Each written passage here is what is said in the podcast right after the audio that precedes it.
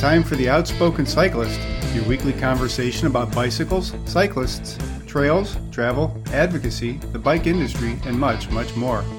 You can subscribe to our weekly podcast at outspokencyclist.com or through your favorite podcatching app to listen anytime.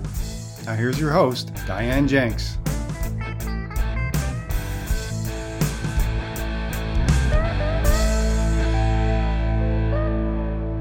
Welcome to The Outspoken Cyclist. I'm your host, Diane Jenks, and this is our show for December 18th, 2021. It just doesn't seem possible that this year is almost over, but looking back, it's been a year filled with ups and downs, and it seems as if nothing is or ever will be the same. It has certainly been a year of uncertainty and terror for the people of Afghanistan. Today, Shannon Galpin and I catch up on the evacuations. Yes, they are still ongoing, and where things stand. With the help of so many people, governments, and organizations, many Afghans were able to escape the Taliban and start new lives in other countries. But there are still many Afghan women, and cyclists especially, who are not out, and there is still a lot of work to do. Shannon, who has been spearheading the efforts on so many fronts, will fill us in. Then, from Scotland, we hop over to just south of London to speak with Dov Tate, founder of the Parcours Wheel Company. Dov's study into bicycle wheel aerodynamics led to the formation of the company and to the wheel sets they now offer. And Parcours has partnered with Ecologi, an organization that's goal is to offset carbon footprints and plant trees, millions of them. Parcours's Watts for Trees campaign is one of the more innovative programs I've run across and perhaps a good last minute gift, too. The situation in Afghanistan is deteriorating daily. Famine, illness, and now a world that seems to be looking away is making evacuating women, especially women athletes, cyclists, more dangerous and fraught with more complications. It all begs the question, one that has been asked over and over what is keeping the cycling community from helping to evacuate, resettle, and protect Afghan cyclists? The ones who are out or about to be evacuated are not the entire story, and in fact, their stories are ongoing anyway. If we can perhaps agree that the way the situation in Afghanistan was handled badly in the beginning, it has only become more difficult without the attention and financial support that was there at the start and seems to have gone away. This is not a pretty holiday story. It is one that I believe should be told, and that whatever we can each do, whether it is to donate money or offer help in whatever form works, now is the time to do it. Hi, Shannon. Welcome back to the Outspoken Cyclist. I'm so excited to catch up with you. How are you? Oh, thank you for having me back. Um, it feels like a lifetime since I last talked to you. It feels, yeah, time is this weird construct right now. It is. It is. And it seems like you're doing better. It was just frantic the last time we spoke. It was. It, it was very bizarre. I think the first two months, probably, like, uh, yeah, because August, September, are the first two months were just this insane pace that was like I could feel my blood pressure like just way up top and uh, adre- like kind of moving on adrenaline um, you know sleeping an hour a night and you know it was just it it was uh, one not sustainable but also just i think we were everyone who was working on this was all uh, you, you just manned the decks at all times. Everybody slept with their phones. Um, and then now it feels it's a calmer pace but that's not necessarily a good thing. It's you know the the blocks are still there for the afghan evacuation but it is allowing time to to plan. Um, and i'm evacuating you know probably two two groups of people which is anywhere from two to nine people um, i'm evacuating on average two a week so the evacuation is still continuing yeah i mean it's it's all by road and it's all really really difficult but i mean i have 40 people right now outside of the country waiting uh, that are just recent evacuations that we were able to evacuate um, to Pakistan that now need onward movement. So let's let's recap a little bit. I, I know numbers are really important, mm. but maybe you won't have the exact numbers, but that's okay. How many people have you been able to evacuate, including the 40 right now?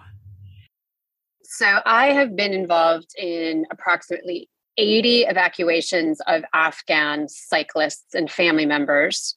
That does not count for obvious reasons that we can discuss the that does not count the UCI convoy.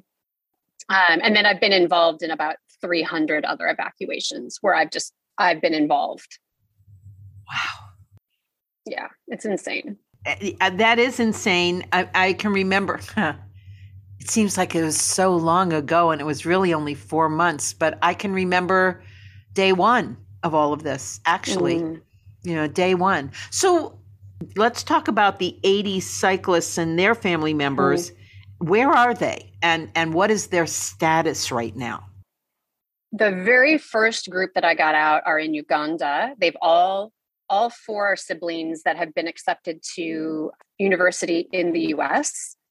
So that's huge because that way they don't have to uh, go and they can literally go and start school. Three are accepted to Bard. Um, and I don't know about the last one. I believe it's um, university, a university in DC but I'm not positive. Um, she hasn't confirmed it. But the, the, the three siblings got into BARD.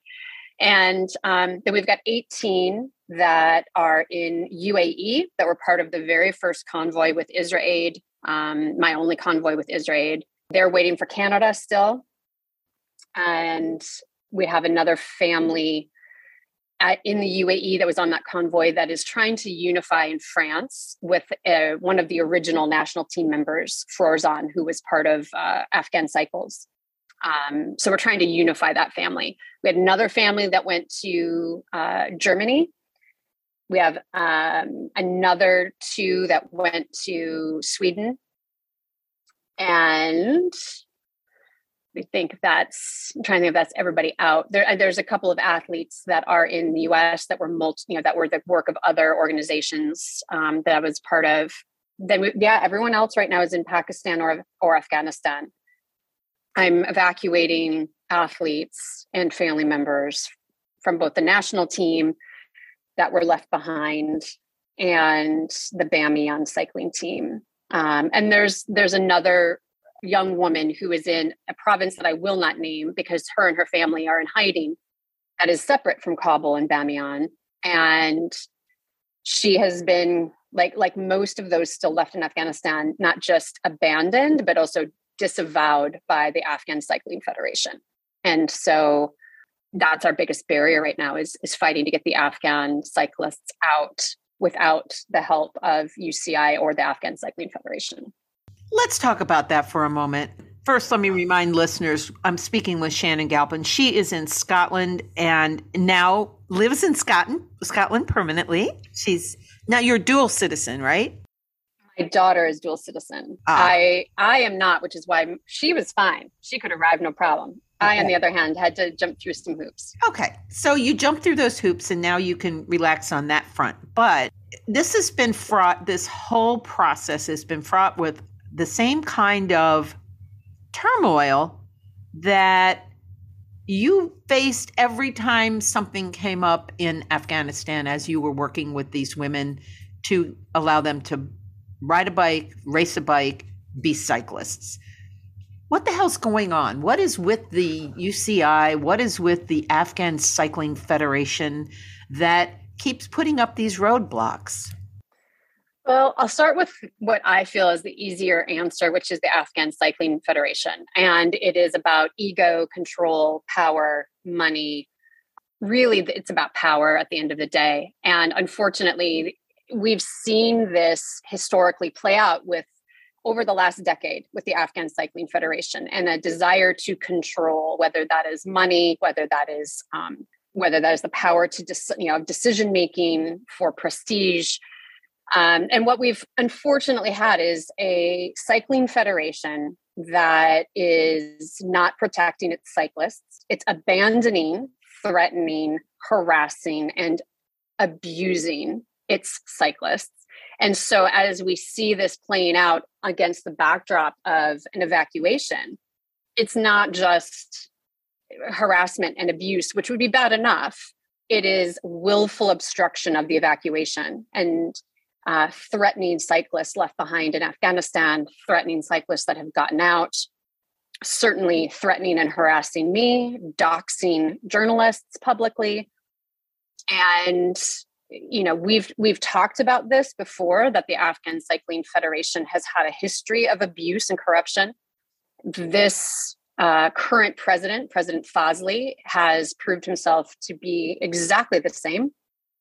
And unfortunately, the situation is is that UCI have chosen to protect him and align with him, and to ignore the multiple charges of abuse and harassment to save face. That's, that's the only reason I can think that UCI is doing this is to save face um, instead of engaging in conversation. What would they lose by looking at the situation and realizing the truth of it and saying something about it. I mean, are they too small to be able to say, I made a mistake?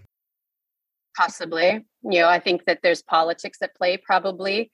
Um, there was at least before. Like I don't under I don't I don't work with UCI and, and so sometimes I think it, it is more political than I imagine and, and that I think. But they could have been the heroes here by acknowledging that there were cyclists still in Afghanistan that needed support and to engage with those of us who were working to evacuate them all.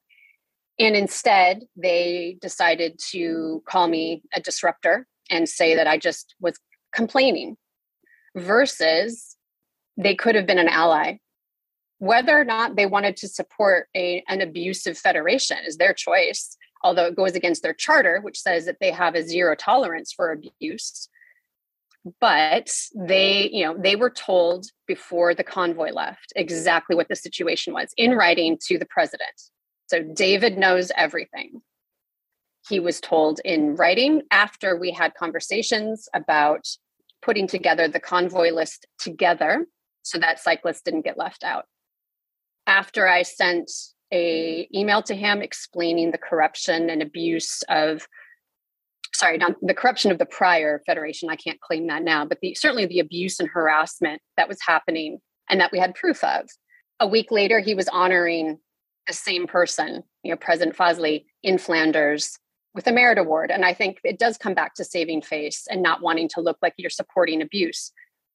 But at some point you have to recognize that you made the wrong decision and that cyclists are continuing to be harassed, threatened, and abused by the people you've given refuge to in Switzerland. Wow. What kind of, and maybe you don't know, what kind of harassment and abuse are they experiencing? And now this is going to sound weird because, of course, they're coming from such a horrible situation, but is there a way for them to speak out? Yeah, we actually have an investigation going on with multiple countries and journalists who have been collecting all the audio files because luckily the Federation has done much of this via audio. They've done much of it on social media. So we have screen grabs. The abuse is widespread. Uh, the harassment is just um, unnecessary because essentially what is ha- happening is that you are you are adding a layer of trauma to an already desperately traumatic situation.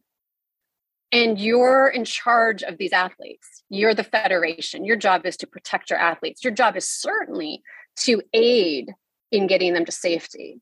And instead, um, it has just there has been nothing positive coming out of Fazli or his brother, who's also Fazli. Um, and they both were given sanctuary in Switzerland. And I don't begrudge that. I don't. I'm not the person who decides that. I begrudge that now from the safety of Switzerland, you are actively trying to prevent the cyclists that are supposed to be under the care of the Federation safe evacuation. You're disavowing cyclists, denying they're even part of the Cycling Federation. You're calling other cyclists not real cyclists, not real cyclists, because they don't, because, you know, why? What, what, it doesn't affect your ability to be safe. Why are you threatening and trying to take away the uh, road to safety for cyclists. It is petty and it's abusive. And UCI is now to blame because before I was like, okay, well, things are complicated. No, no, you know, you've been told by multiple people, there's a paper trail. Multiple people know at very high levels, all the way up to the president being told directly. And they chose to ignore it. And those of us like me are still doing the work to evacuate the cyclists that are not like this is they should be helping clean up this mess or at least help me fund it. Well, there there is that, and I do want to get to that. What it's what it's taking to do this. Let's take a real quick break, and we'll be right back. We're speaking with Shannon Galpin. She is in Scotland still after four months, continuing to help evacuate from Afghanistan cyclists and their families. You're listening to the Outspoken Cyclist.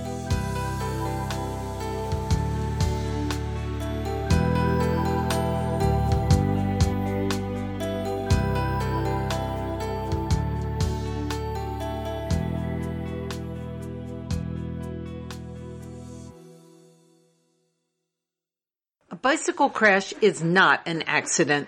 And when you find yourself in a situation that calls for experienced, effective, and positive legal support and advocacy, you can depend on any of North America's independent bike law members. Bike Law's cycling attorneys are members of our community committed to the pursuit of cycling safety and justice. For more information about Bike Law, log on to bikelaw.com com.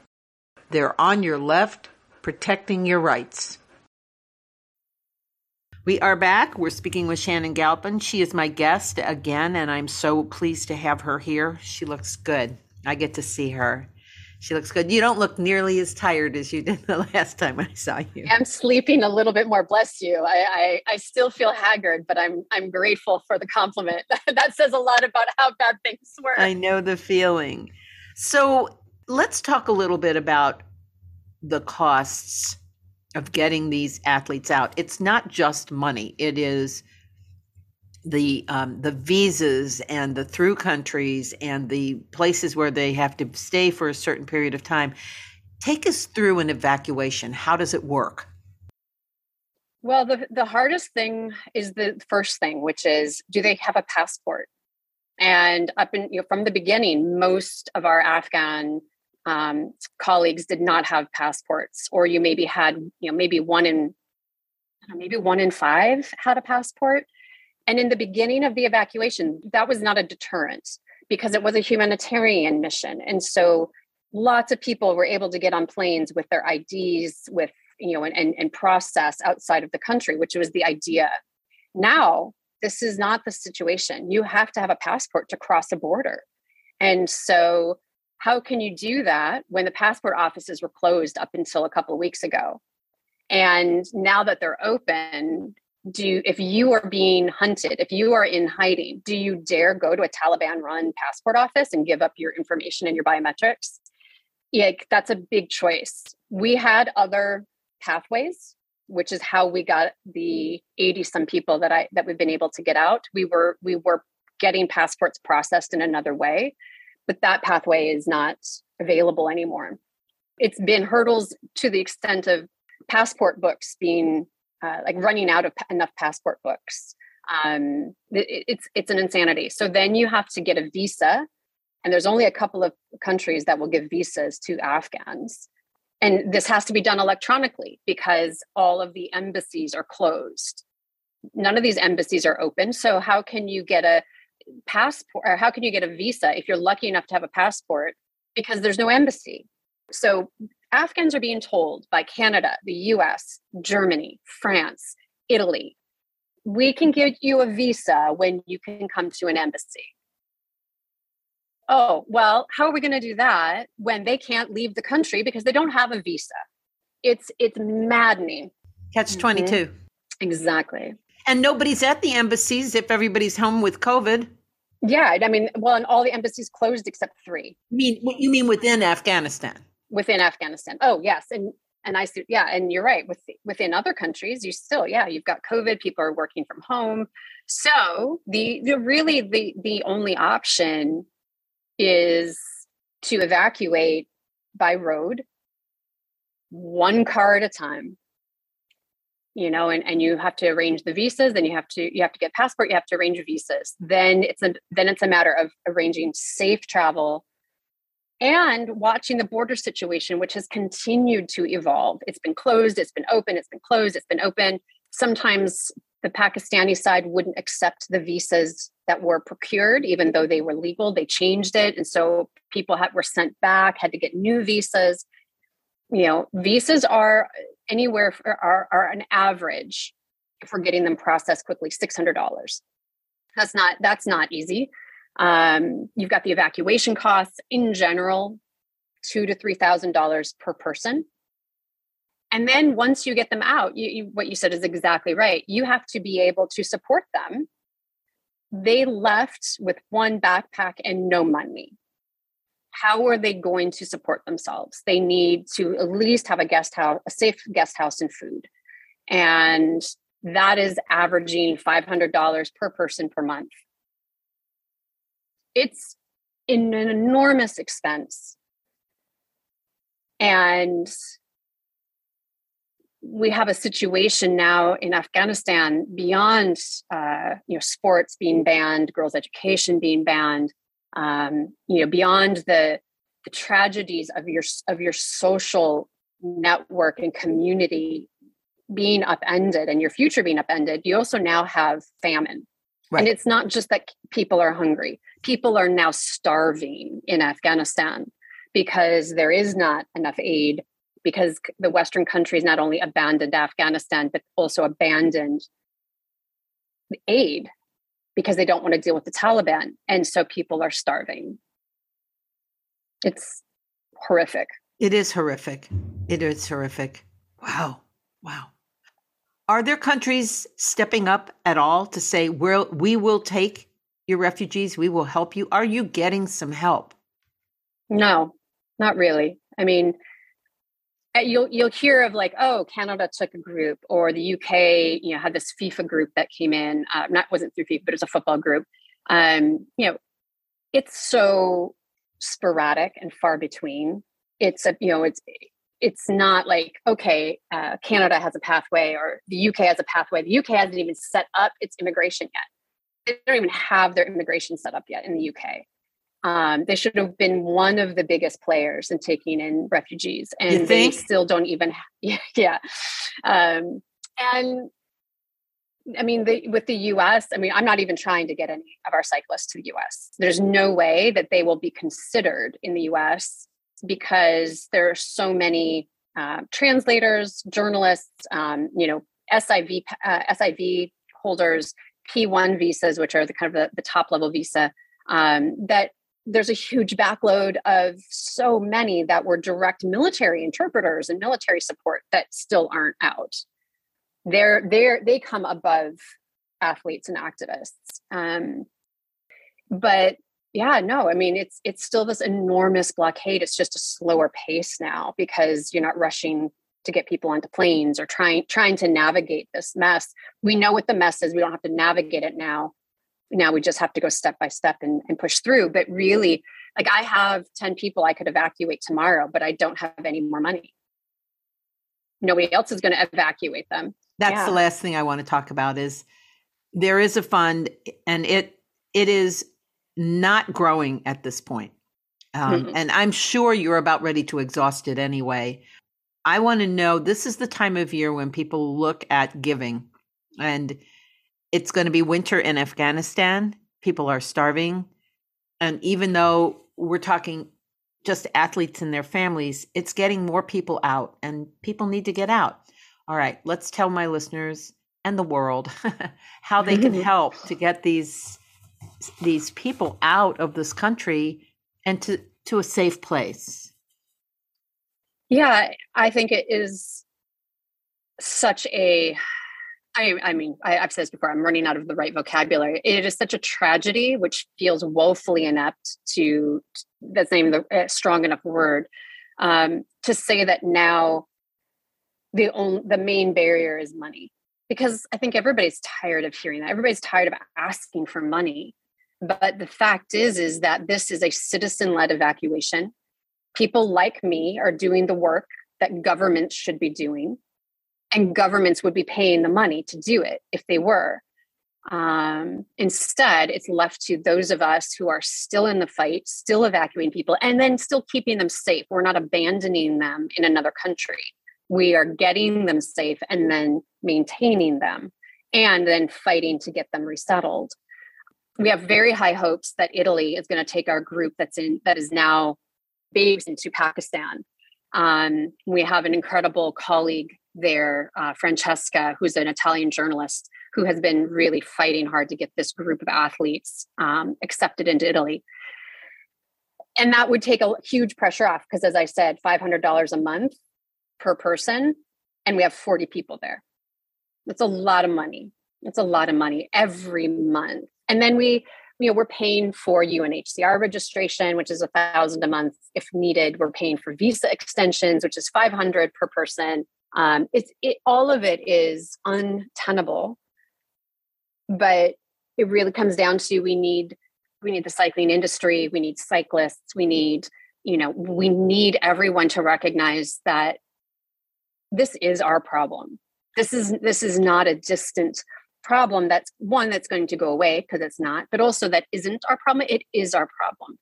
You know in the same way that i believe that uh, i do not have rights as a white woman if other women around the world or in my community do not have the same rights. You know if one of us doesn't have rights none of us have rights. And i feel this it's exactly the same way. If we want to talk about cycling as uh, and bikes in particular as a vehicle for social justice as a agent of change as a tool to fight climate justice or climate change as you know this this incredible egalitarian vehicle then you cannot abandon the people who fought with their lives to ride a bike. Um, you cannot abandon cyclists. You know that it is it isn't about um, someone else's problem.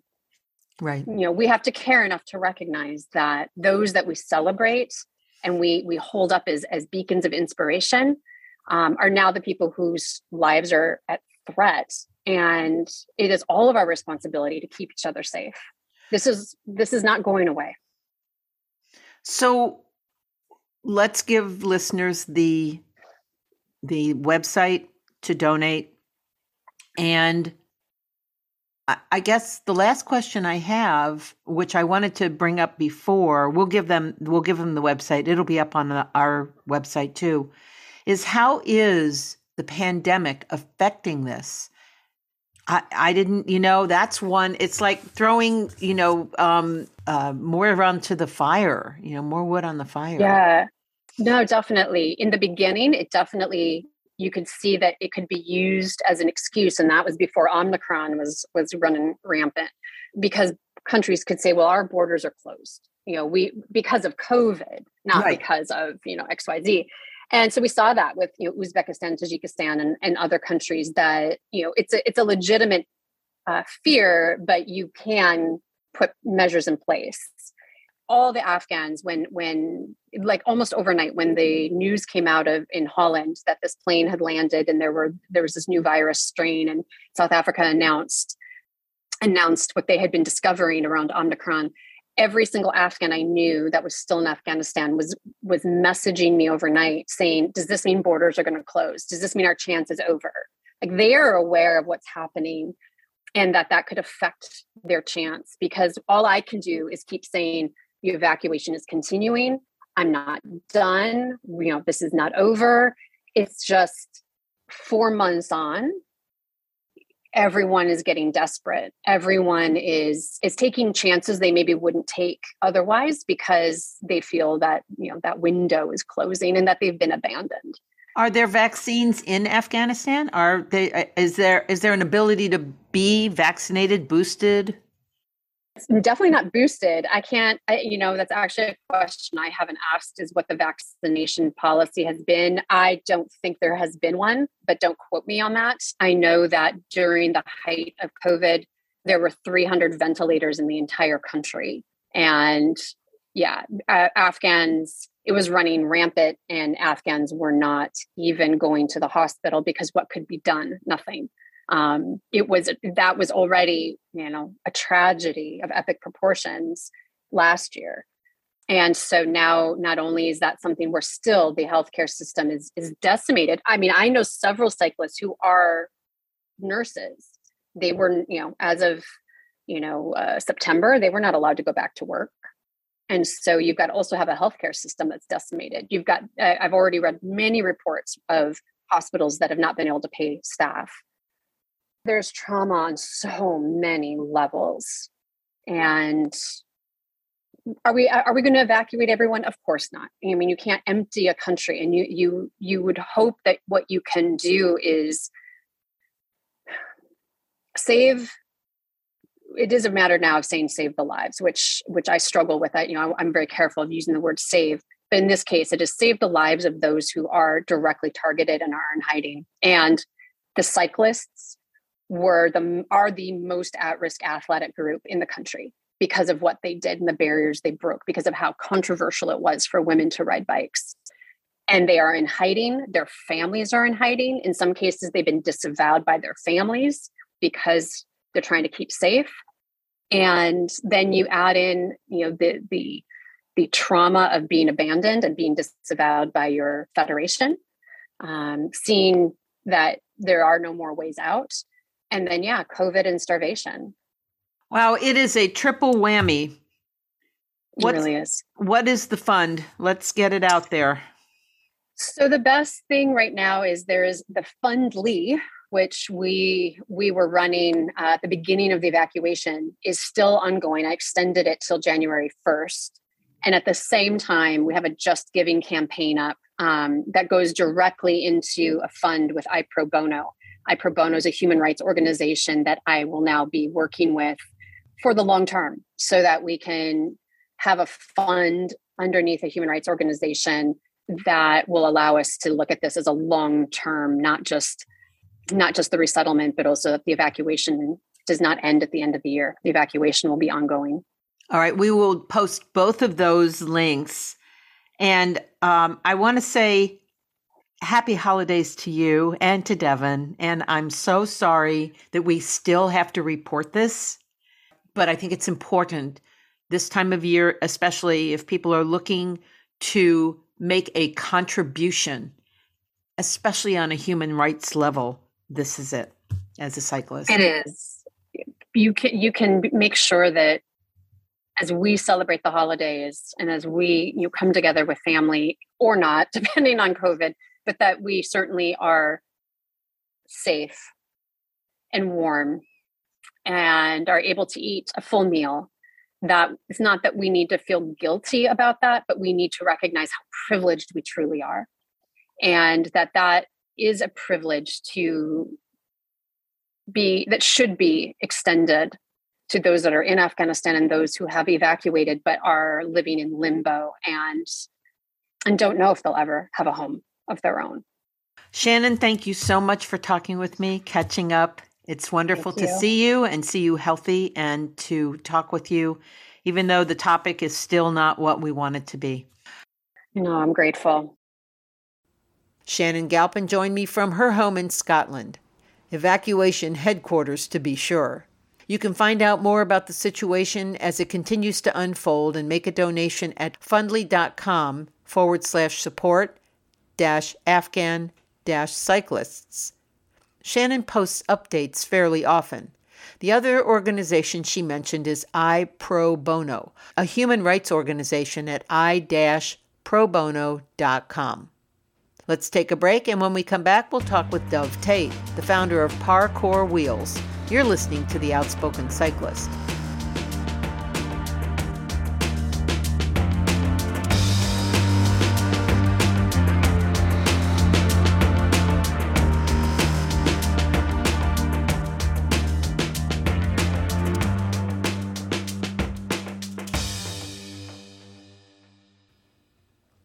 We are back on the Outspoken Cyclist. I'm Diane Jenks.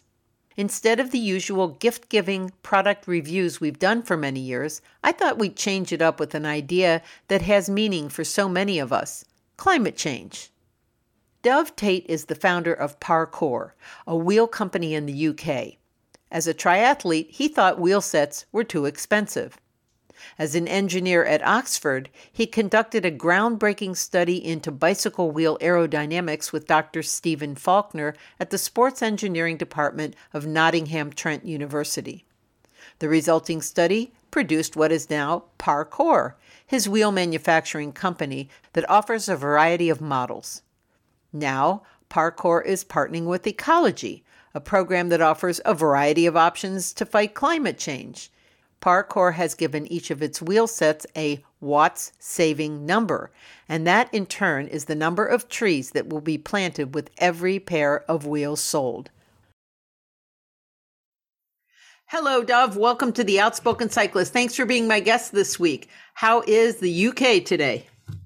Oh, that's it's uh, really kind of you to say. Thanks for uh, thanks for having me on. So yeah, the UK is uh, getting pretty cold and dark at this time of the year. We're hitting winter pretty hard, so getting out on the bike's a little bit trickier. Right. Oh yeah, you're ahead of me hours wise. Five hours maybe ahead of me. Something like that. Yeah, but uh, nights are definitely drawing in. Well, I, I want to talk about uh, the Parcours team and what it's offering. I saw this Endurance Sportswire. I love this email I get every day from Endurance Sportswire. They give me all these cool stories. And this one was about something, you know, this time of year, I like to talk about things where people are giving back. And I like the idea of watts for trees. I'm looking at it going, well, what does that mean? So let's talk about Parcours first. What's the background of the company and the products? Yeah, so Parcours, we're a UK based wheel brand. We launched in the summer of 2016 um, with an idea of essentially making aerodynamics a little bit more accessible for all types of cyclists. So, I mean, my background was predominantly triathlon at the time. Um, I was a keen triathlete, and I also have a background in aerodynamics and aerospace. So the two came together, and essentially, I wanted a new set of wheels looked at what was available on the market, and there seemed to be a big gap between sort of your your high end, high priced wheels that would treble the price of my bike, um, and the sort of the low priced um, direct from Asia options that you, you buy online, you take your chances, you're not really sure what you're getting. So really set out to sort of fill the gap with a more accessibly priced wheel set that wasn't going to sort of skimp and save on in terms of delivering data to the rider so everything that we've ever done has always been backed up by, by data in terms of aerodynamics. We test in the wind tunnel regularly. That was back in 2016. Over the years, we've grown from an initial product range of three wheels. Um, we now have over a dozen options available. And that covers anything from rim brake through to disc brake, road, triathlon, and increasingly into, into gravel, which is a growing segment. So we're now, I would, I would argue, one of the one of the leading wheel brands, certainly in the UK, in terms of research and development programs. We've had um, a great feedback from both our riders and sort of the the wider industry. Uh, we've got some great reviews out there. So yeah, really just working on on growing the business and, and trying to to spread our message a bit wider. So let me ask a couple of technical questions coming from a shop that has always built custom wheels mm-hmm. and a background of rim brakes versus disc brakes, just knowing what the market looks like today. Mm. What kinds of changes? Because I would say 2016, we're looking at five, almost six years ago, and disc brakes, while they were available, were not exactly what they are today. Correct. So I would imagine that, and I do know a lot of your wheels are carbon rim. Mm, yep. So how has your development and manufacturing changed to accommodate some of these new products in terms of disc and through axles and braking surfaces? Yeah, so, it's an interesting question. I think when when we first came and, and, launched, obviously the world was very much focused on rim brakes, and I think you've got to remember that the rim brake wheel had been around for, you know, in terms of uh, sort of the carbon wheel, had been around for twenty years. So there was a huge amount of research track record there. Um, so actually, there was very there was comparatively little innovation left to find based on the constraints that we had.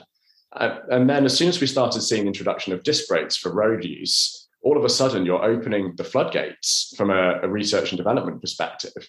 And what was great from our perspective was even as a relatively new entrant to the market, we were starting from the same place as everybody else. And actually, one of the great things we found is that being a smaller business is we can react much more quickly. Um, and, and we've come up with a fair number of really interesting innovations on the disc brake front.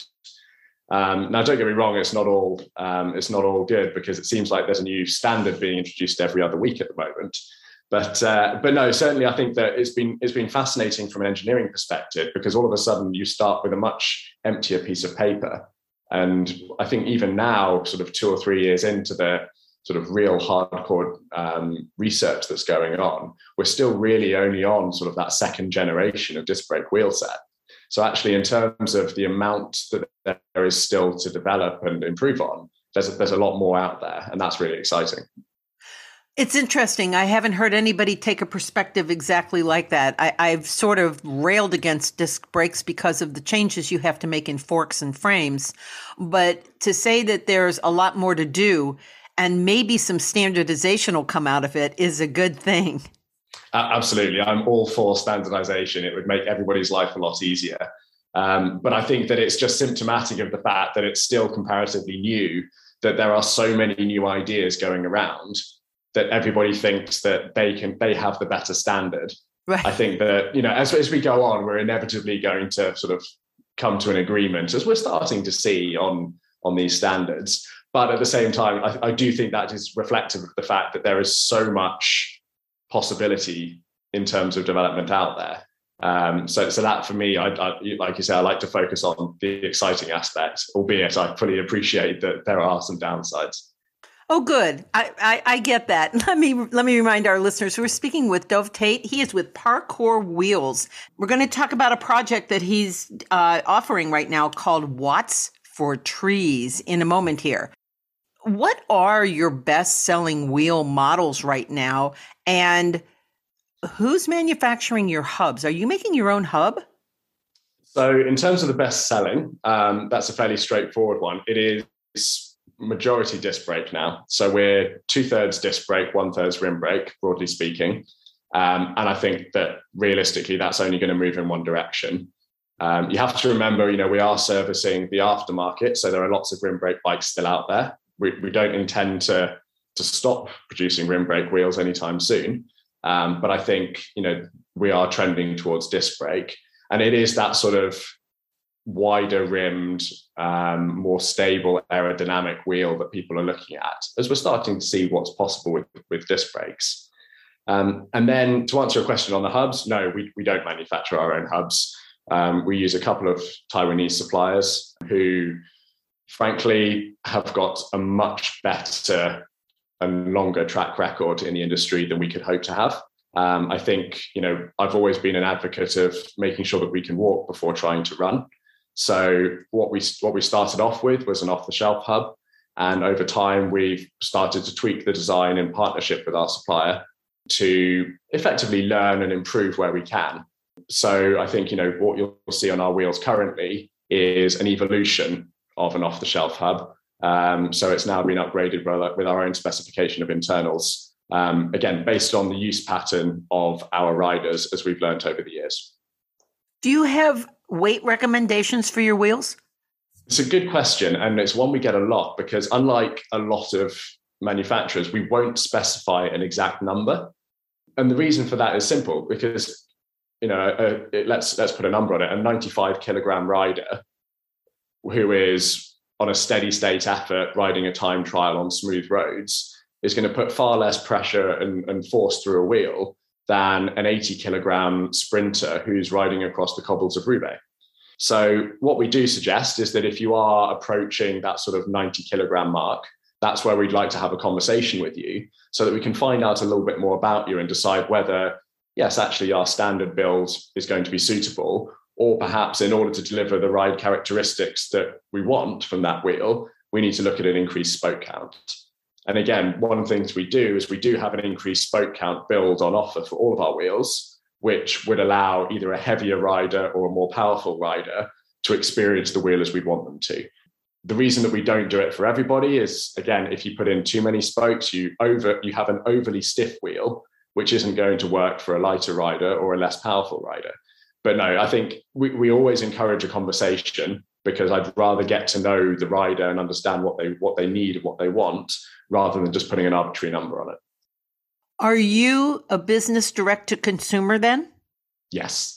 Yeah. So one of the one of the more interesting aspects about the business model is I mentioned earlier accessible aerodynamics. And partly that's in terms of the way that we speak about it, the way we present our data, but it's also accessibility in terms of the price point. And that's only possible with a direct consumer business model. Now, we do have a few retail partners in the UK and increasingly around the world, but by and large, um, I would say 90% of sales are still through the website direct. Let's take a short break, and when we come back, we'll talk with Dov about Watts for Wheels. You're listening to The Outspoken Cyclist.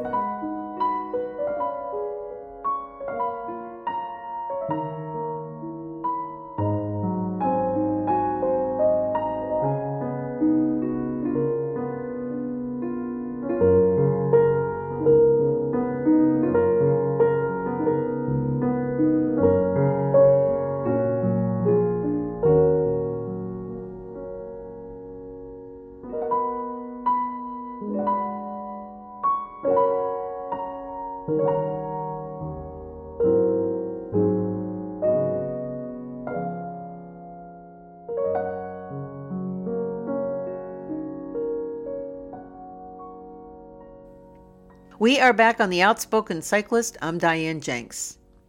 My guest is Dov Tate, founder of the Parcours Wheel Company. His program to plant trees based on the number of watts you save by using a pair of Parcours wheels is his company's effort to help with the climate crisis. All right, let's talk about watts for trees. Tell us about the project yeah, so this was this was an interesting one. and It was really triggered by um, a lot of the coverage that we've had coming out of um, COP26 recently in the UK, and I wanted to look and see is there anything that we can do as a business to to, new, to, to come closer to being climate neutral. Um, I'm very conscious that carbon fiber as an industry, um, manufacture as an industry is is actually quite energy intensive, um, and one of the things we looked at was saying, well, actually, cycling in itself is a green sport. It's a green method of transportation. Um, but actually, is there anything we could do to trigger an improvement in that? And we've got a, a, a partner in this called Ecologi, who work with a number of projects around the world, um, and they, they work twofold. So, firstly, they do tree planting um, and, pres- and forest preservation. And secondly, they look at direct carbon reduction projects. So that might be um, improving efficiency of um, energy generation on smaller scales.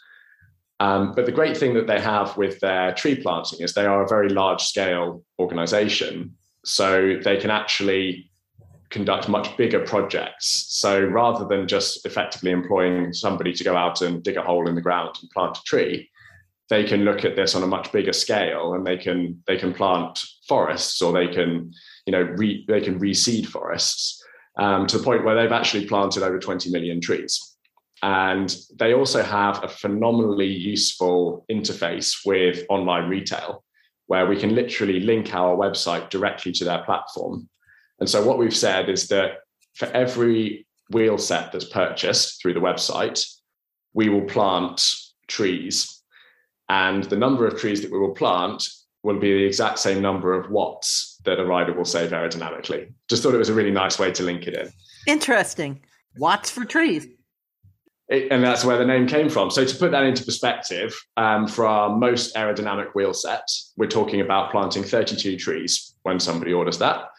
And you know, I mentioned earlier that we have some some sort of less aero focused wheels in the lineup. For example, our gravel wheels, which you know, we'll be honest, they're not aerodynamically optimized. They're designed for other for other uses.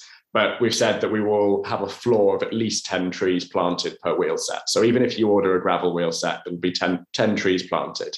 And that's for every order that comes in from anywhere in the world on the website. And that's that's an ongoing thing. Oh, it's not just for the holidays. No, in fact, so more so than that, we've actually said that we only kicked it off at the beginning of the month. For this month of December, we're actually going to be doubling the number of trees. So we're, we're, we're, really looking to see just how many trees we can put into the ground. I mean, we're, we're looking at thousands, if not tens of thousands, based on track record today. So, is it a portion of the sale of each wheel set that pays for these trees? Is that how it works?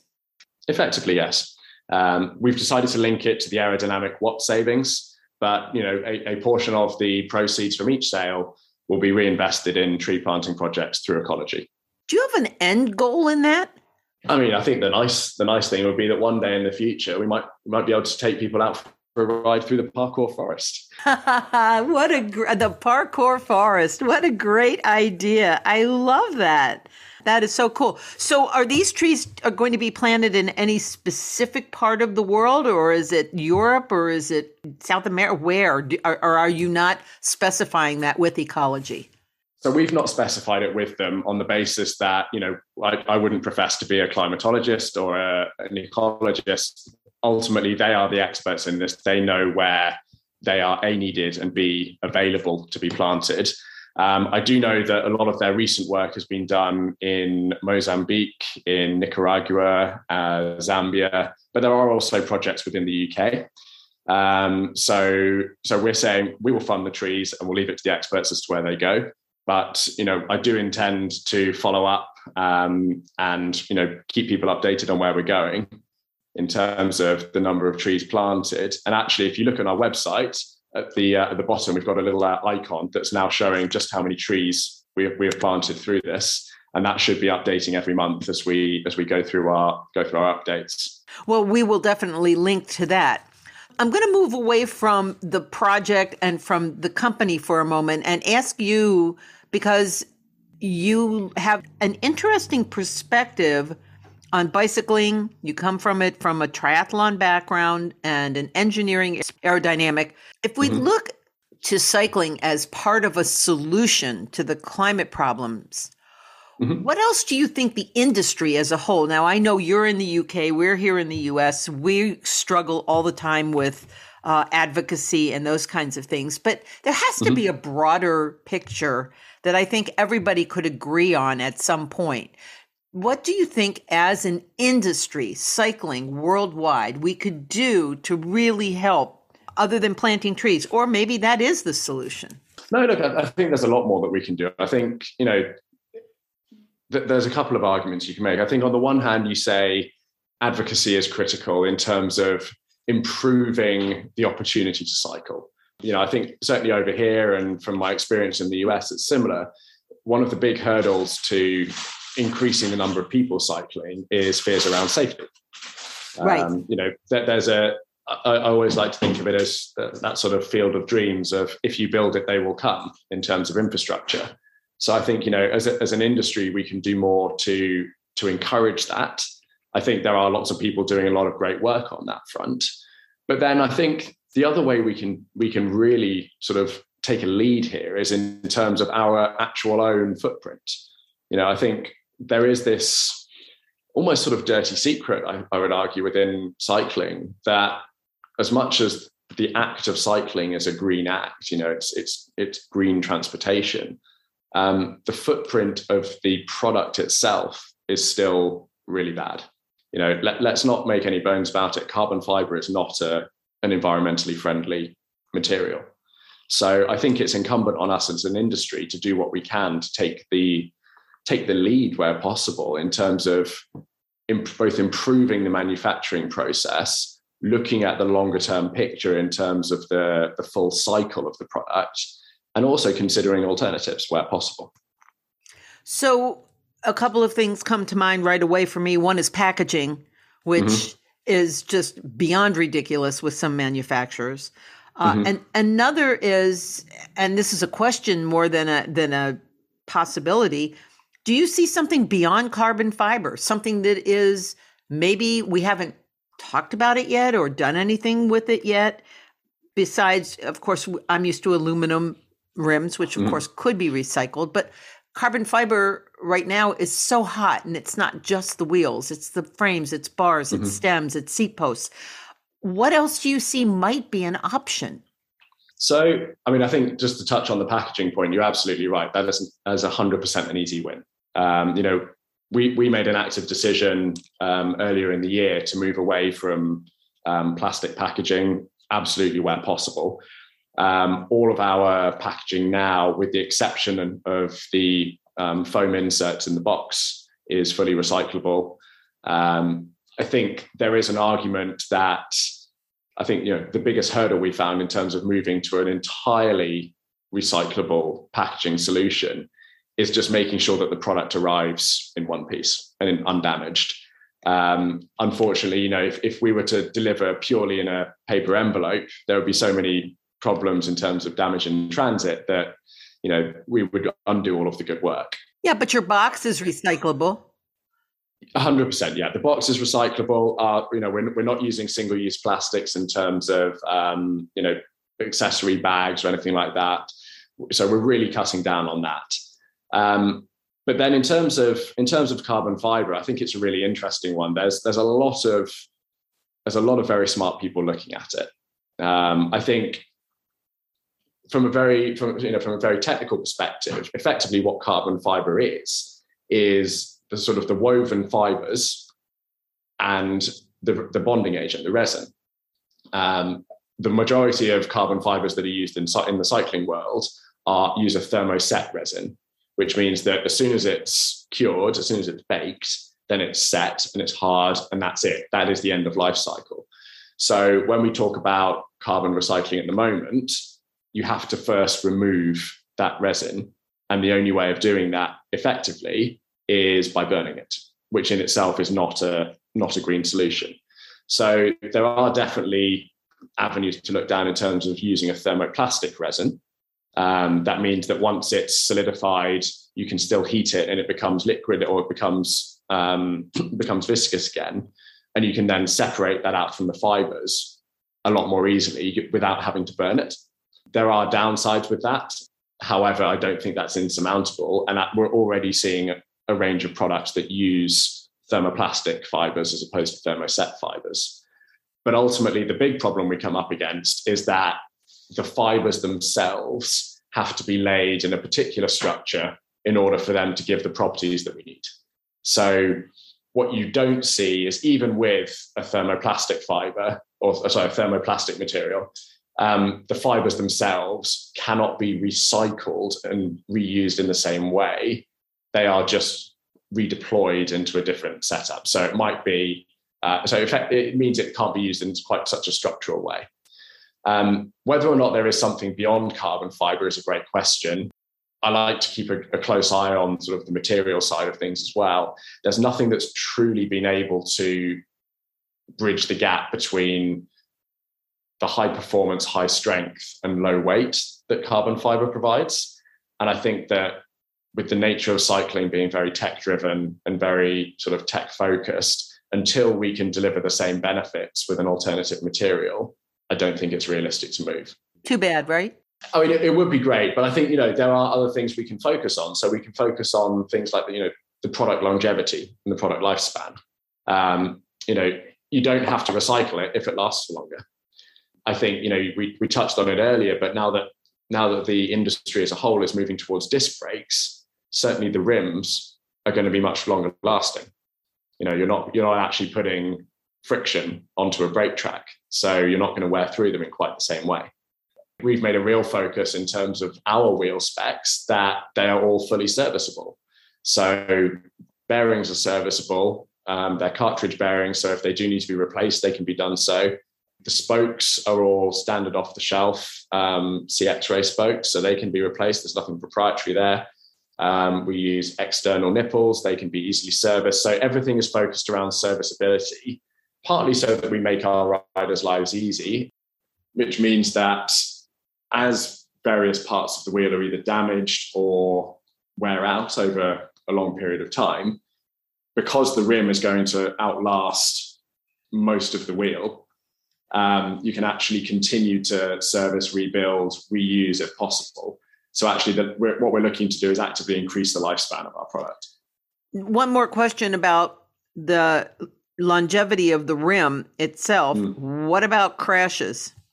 Yeah, I mean, crashes do happen. Um, it's an unfortunate nature of the world. But again, the move towards disc brakes has helped on that front because we're no longer having to use high temperature resistant resins, which are inherently more fragile. So we can focus on using slightly more pliable resins and more impact resistant resins, which means that the wheels become more durable. Um, so much so that, you know, with a lot of our gravel wheels, we are struggling to find test riders who are able to break them. Um, other, other parts break first. Um, so, you know, we can put a real focus on, on that in terms of durability. And at the same time, you know, within our business, we, we run a crash replacement program um, which provides discounted replacement parts should the worst happen, a part not be replaceable. So again, we're not looking at just saying, right, you've had a crash, part of the wheel has been damaged, let's write it off and move on. You know, we're actively encouraging that that repair philosophy as opposed to just replacement. Excellent. Well, this has been an interesting conversation. We've been speaking with Dov Tate. He is with Parcours. It's a wheel manufacturing company out of the UK. And we're talking about his project Watts for Trees. You can find all of it on their website, which is. So we're at Parcours, so that's P A R C O U R S dot C C. Um, and then we're at Ride Parcours on all social media. Very nice. Well, I really appreciate you taking time to talk with me. Wheel sets are always a good gift. So that might be something somebody wants to think about. Certainly, Watts for Trees are a great idea. Thank you so much. I hope you have a wonderful holiday. Thanks, Diane. It's been great talking. Okay. See ya. Dov Tate joined me from the UK. For more information on the Watts for Trees program, you can log on to parcours.cc forward slash blogs. My thanks to Shannon Galpin, whose tireless efforts to support Afghan women cyclists, as well as the other human rights work she does, is always awe inspiring. And of course, my thanks to you for listening. Next Saturday is Christmas. I hope you and your family will enjoy a day of peace, love, and togetherness. We'll be back in two weeks with a brand new episode of The Outspoken Cyclist for the new year. Please remember to subscribe to our podcast and to share it with others.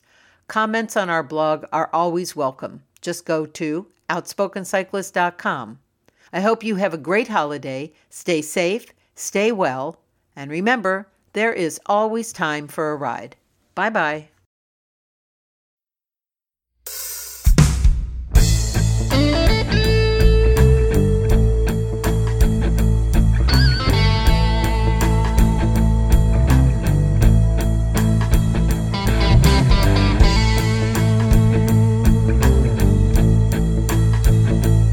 Thanks for joining us today on The Outspoken Cyclist with Diane Jenks.